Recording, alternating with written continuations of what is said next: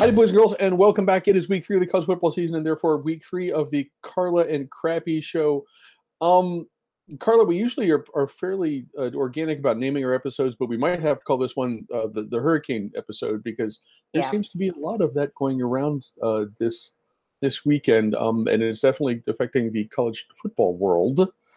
I wanted to ask you about one specifically, guys. As you know, I am in Pittsburgh and taping on my lovely studio here in the upstairs of my house. Carla is in Nashville. Yes, I am. Good morning. The literal raise your coffee edition. That's what you do every Saturday morning. That's it. We're taping this morning, so this might be a good name for it as well.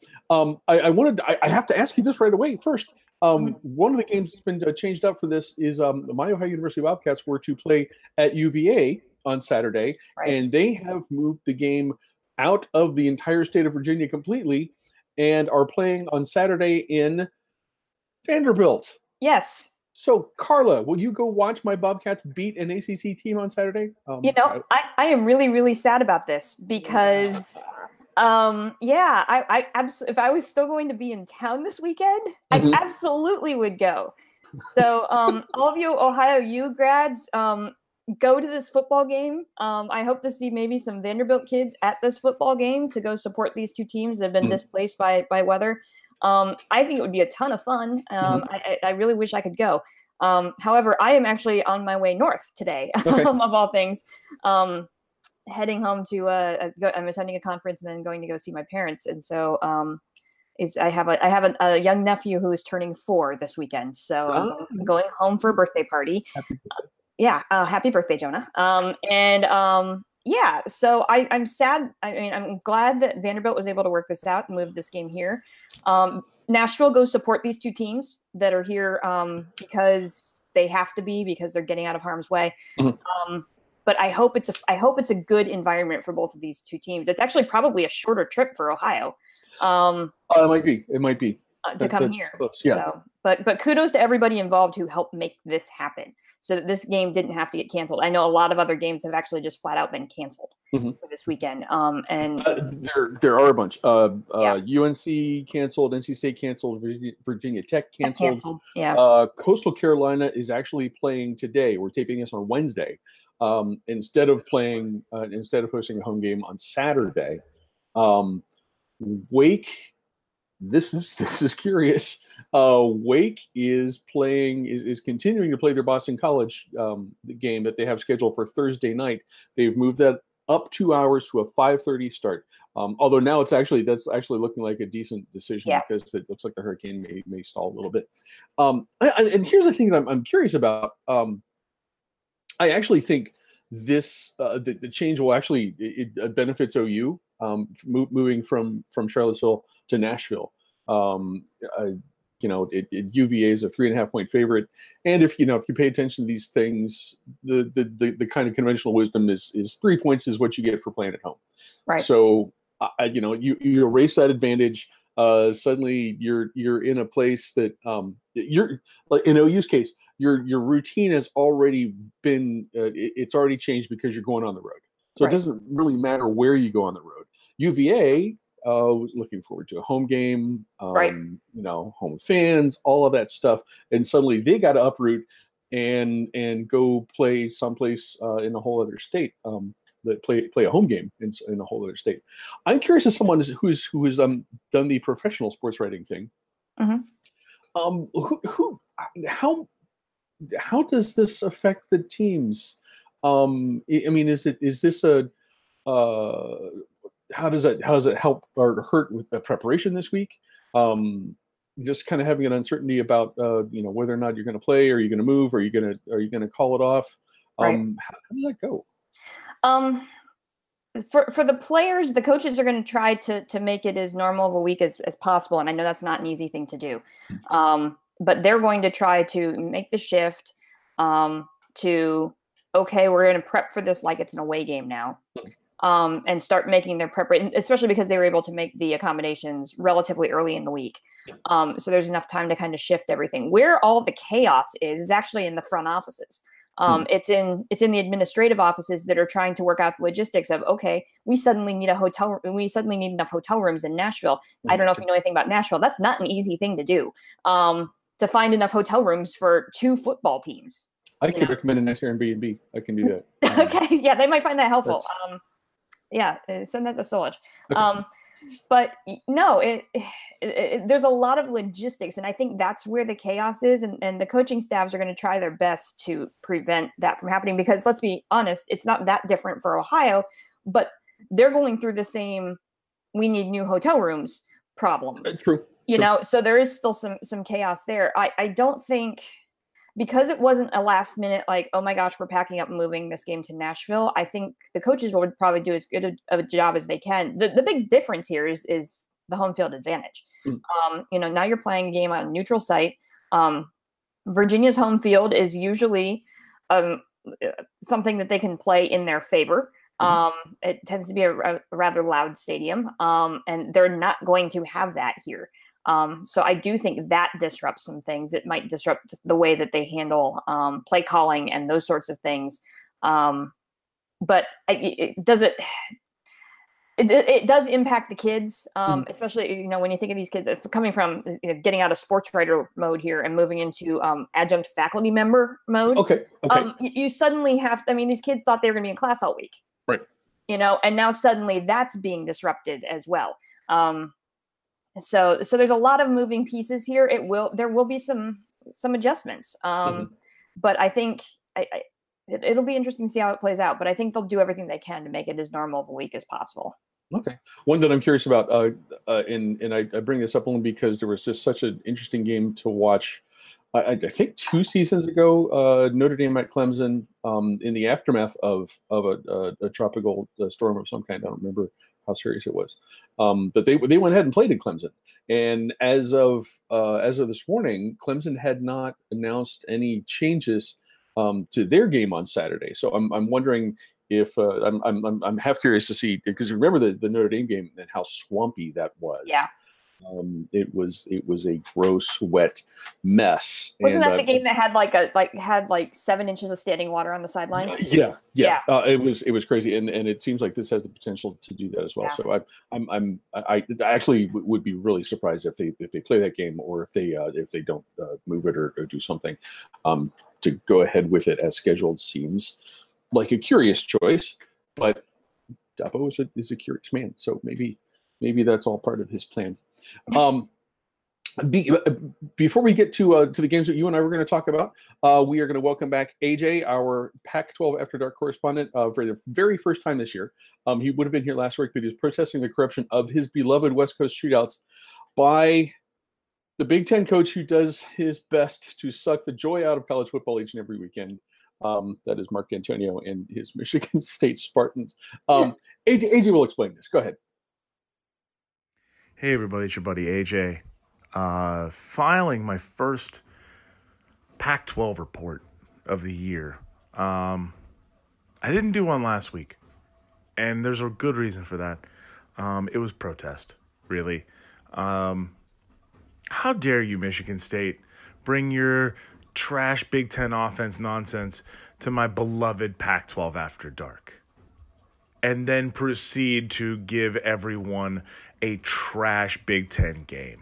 How dare you? That was protest. That was fully protest. Week 1, just didn't do it. Week 2, protest. Week 3, though, back at it. Because, everyone, it's Mountain West Pac-12 Challenge Week. Yeah, that's a thing. We don't necessarily talk about it in the same way that we talk about SEC SoCon Challenge Weekend or Big Ten versus MAC Weekend. That's happening this week. Shh. Don't tell anyone outside of the Midwest. The Big Ten is playing MAC teams this week. Woo! Except for Ohio State. They played Rutgers last week. Same thing. Anyways, so let's talk about a couple games here. Number 1, we got USC Texas, which I'm sure the Crappy and Carla will talk about. USC's going to beat that ass because Texas, what are you doing? You lost to Maryland straight up and then just did not look good this week. So Sorry, y'all. USC's going to beat that. Let's see here. We got Washington and Utah at 10 o'clock. Washington coming fresh off of, losing to Auburn, getting back at it last week. They're going to face a feisty Utah defense that is just not here for your playing around. I think Washington has a legitimate shot to win the rest of their games. They are clearly the most talented team in the conference. But I just don't see Washington getting out of the Pac-12 schedule without one completely brain-burning loss. There's just too much out there. I know that Crappy put him in this Final Four. But, yeah, Washington is susceptible to what I like to refer to as the no one is watching this on the East Coast, how did you lose by 5 to Arizona State sort of game, right? They're completely susceptible to that because the Pac-12 is the monster that eats itself.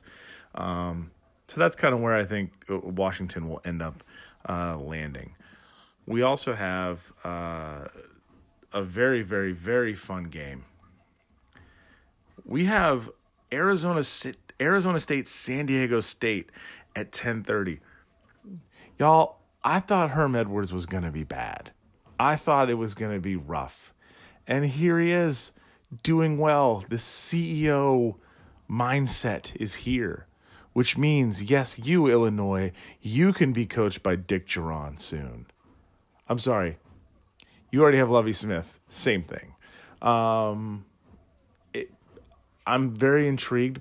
Arizona State looks like they're playing really well. Manny Wilkins is this year's Khalil Tate. This year's Khalil Tate is not good. Y'all don't watch Arizona. I'll tell you when to watch Arizona. Don't watch Arizona. Khalil Tate. It's like Kevin Sumlin doesn't know what to do with him yet. It's like he doesn't know that Khalil Tate is really, really, really incredible and is trying to shove him into some sort of pocket passer offense that he just doesn't fit. You got to let Khalil Tate run. And, when you have a guy who was running for, 200 yards a game last year and you're trying to shove him into the pocket and not let him be the runner that he is, you are cutting off at least half of his ability, and that is really not helpful for you as a coach. We have one more game that I want to get into, and it is a travesty that it is happening at the time that it's happening. I do want to point out the University of Hawaii, the Rainbow Warriors, are amazing this year. They've been putting up a ton of offense. They're playing super fun football again. They're playing that 07 Hawaii offense where they're going to score 100 points a game and no one seems to be able to do anything about it. It is a real travesty because Hawaii is crossing at least a quarter of the globe to go play Army in West Point and have to play a noon game. Hawaii fans, I don't know how many of them there are. There might be some, I don't know. But Hawaii fans will have to wake up at, I think, 7 a.m. to watch this game. This is like watching the Premier League in the U.S. It's just mean for people to do that. One other game is just a tiny, teeny, tiny game. Boise State's going to Oklahoma State. That should be a super fun game. That's at 3:30. Highly recommend you watch that. Oklahoma State right now is 3.5-point favorite. That should be super fun to watch. Brett Rippon he's doing things, y'all. He's beaten. I'm blanking on the previous quarterback's name. Kellen. He's broken Kellen's records for a bunch of passing records at Boise State. So highly recommend you watch that game. That's at 3:30, and it will be on ESPN. I'm pretty sure that the Hawaii Army game is on CBS Sports. Yes, proper Mountain West football networks. So watch all these games. I'll be staying up late. Follow me on the hashtag Pac-12 After Dark. And I will see you after Crappy goes to bed. Bye. Carla, one quick question based on AJ's criteria about Michigan State. Michigan State equals the New Jersey Devils? I know you're a hockey fan. Thoughts? Do you think that thing's an apt comparison? Ooh. Michigan State, maybe the Boston Bruins? They're sometimes really, really good, and sometimes you don't really like. Sometimes they're they although New Jersey Devils isn't a bad. Yeah, okay, AJ, I'll give that one to you. Okay. Fine. Okay. New Jersey Devils. Now, our games that we're going to talk about, none of which I don't think will be affected by rain of any kind. They still should be pretty entertaining. We're going to start our Saturday in Stillwater. Number 17, Boise State at number 24, Oklahoma State. Oklahoma State is favored by 2.5. Recall the thing that I said about home favorites getting 3 automatically. And the over-under for this game, you know I had to bring it up, is 64, which actually seems a little low to me, maybe. Yeah. Yeah, I was just going to say. What do you think? I don't care what the over-under is. Take the over. This game is going to be, if there was such a thing as Big 12 mid-afternoon, like Pac-12 After Dark, where games get crazy, this game right here is the game that would qualify for that, because you have two teams that just love offense. You have Gundy's Fun and Gun over on the Oklahoma State sideline.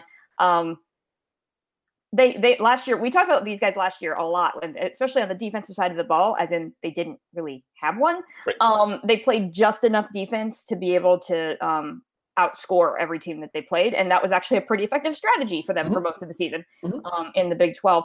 But they changed defensive coordinators in the offseason in hopes of trying to alleviate that defensive issue. Here's the thing. They've played 2 cupcakes in the first 2 weeks. We have no idea if this defense is fixed or not. Right.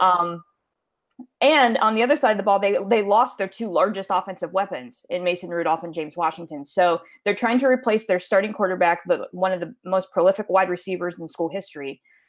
And they have a defense that we still don't know whether or not is legit.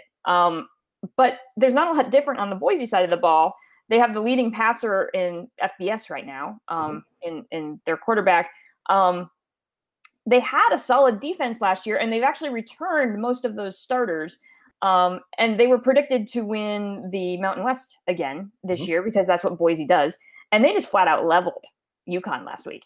And that's probably stronger competition than either of the 2 teams that Oklahoma State has faced. I feel more confident about Boise State's ability to play defense than Oklahoma State's ability to play defense. And I think that's the deciding factor in this game. So I'm going to go ahead and call a bit of an upset here, even though Boise is ranked higher. But technically Oklahoma State is the favorite at home. I think Boise wins this game because of that defense. Okay.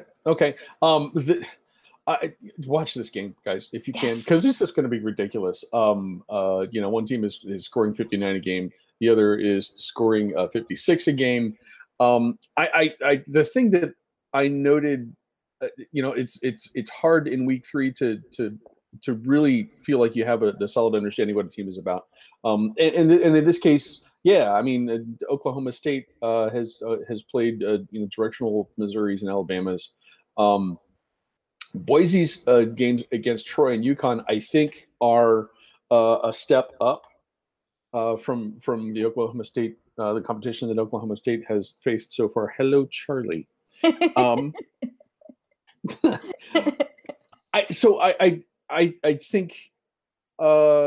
team's cupcakes are a bit tougher than the other team's cupcakes.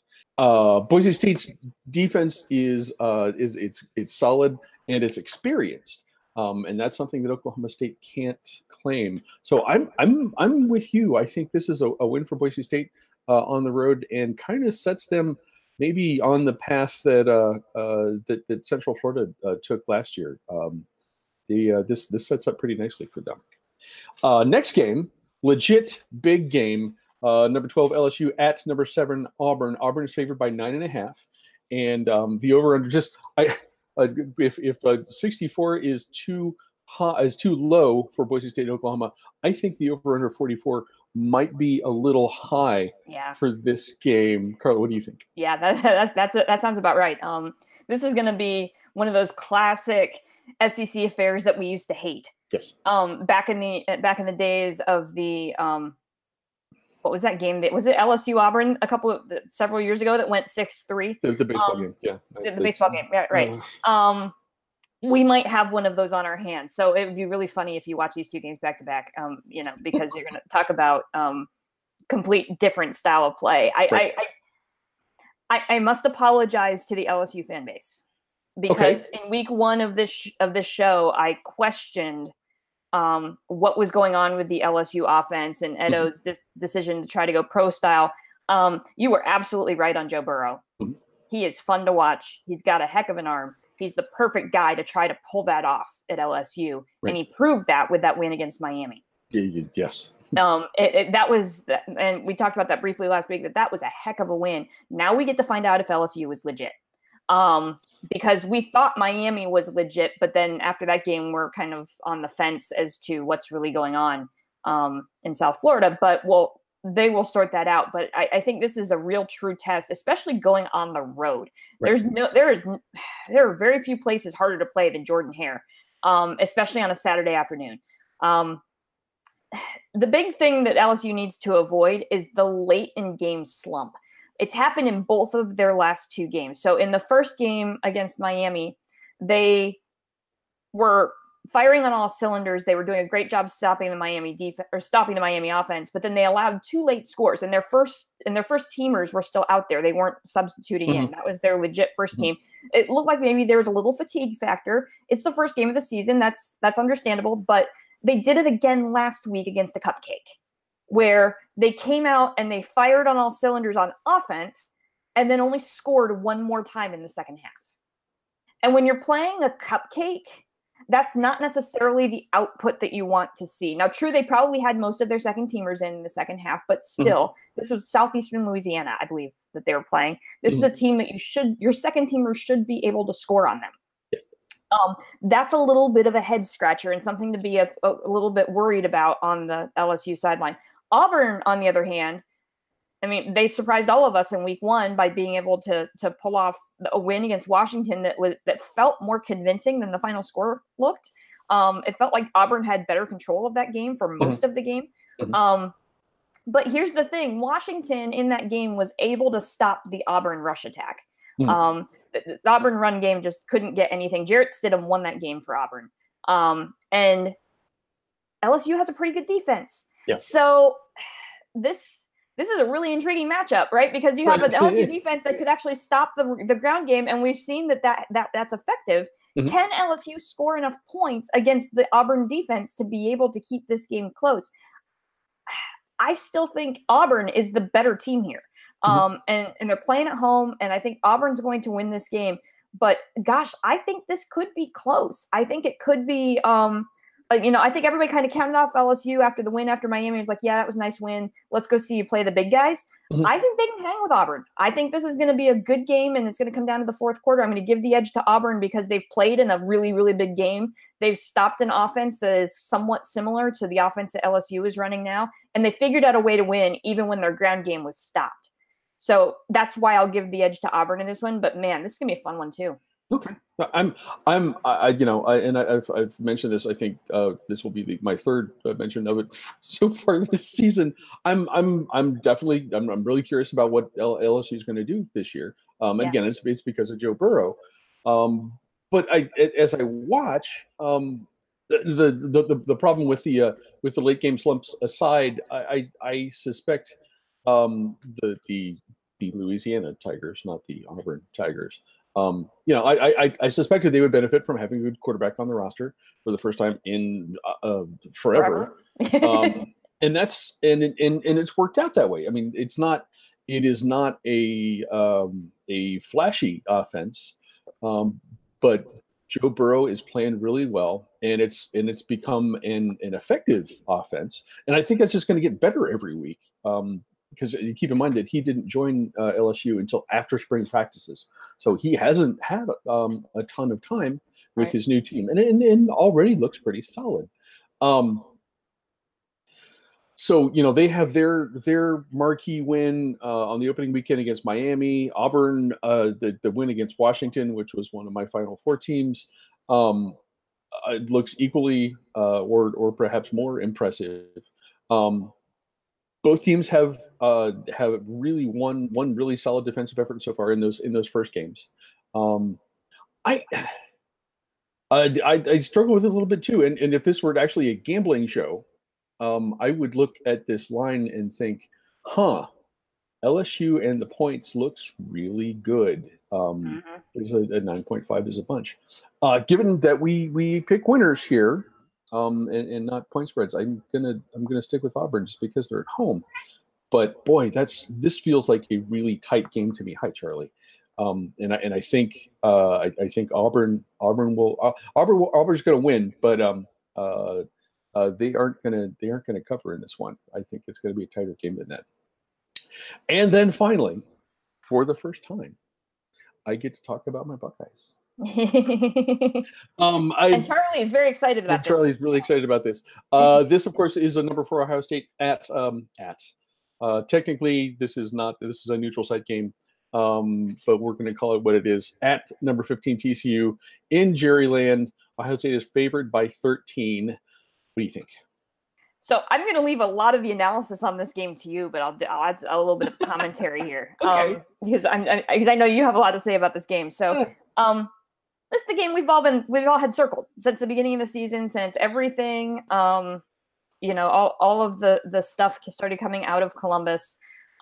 This was the game that everyone was like, this is the one that we're going to see if Ohio State is able to overcome the off-field situation.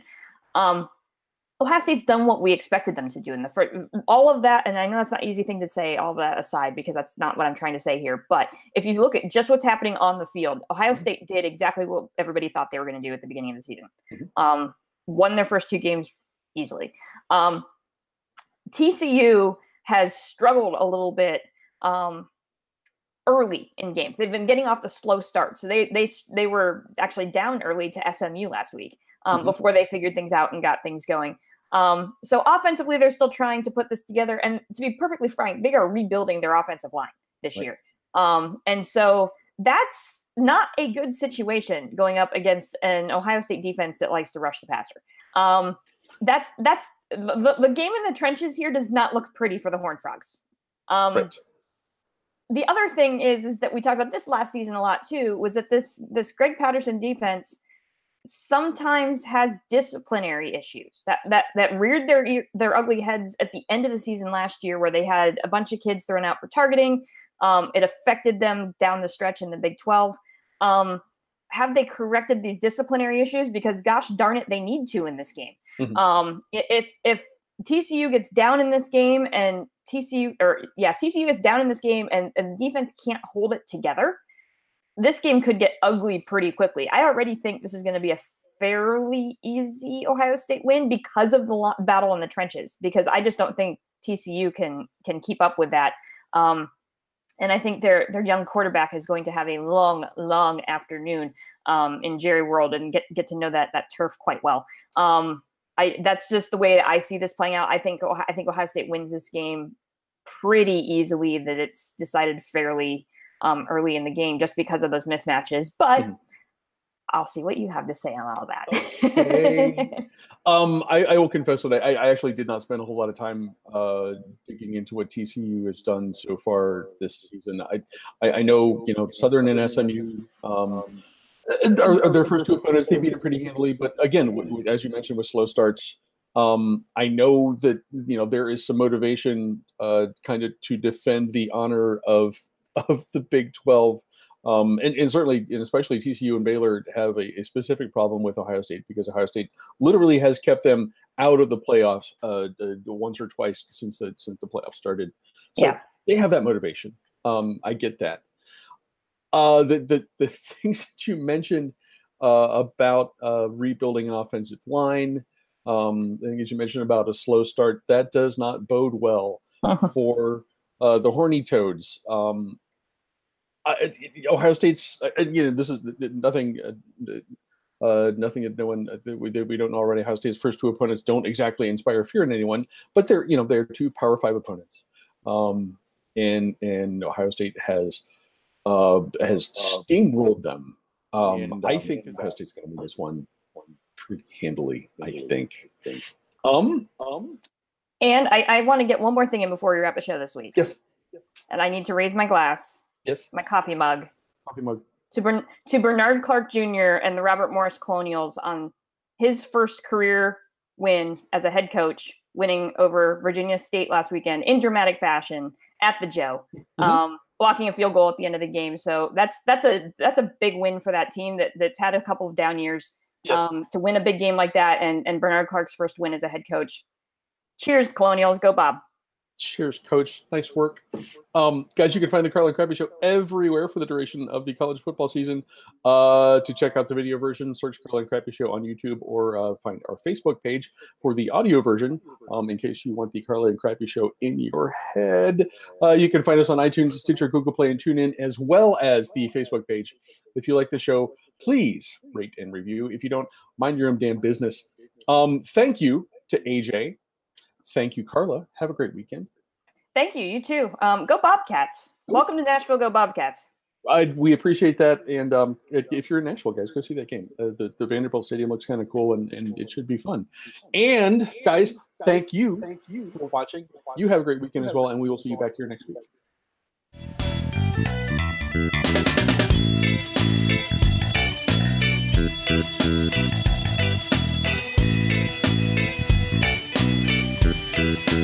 week.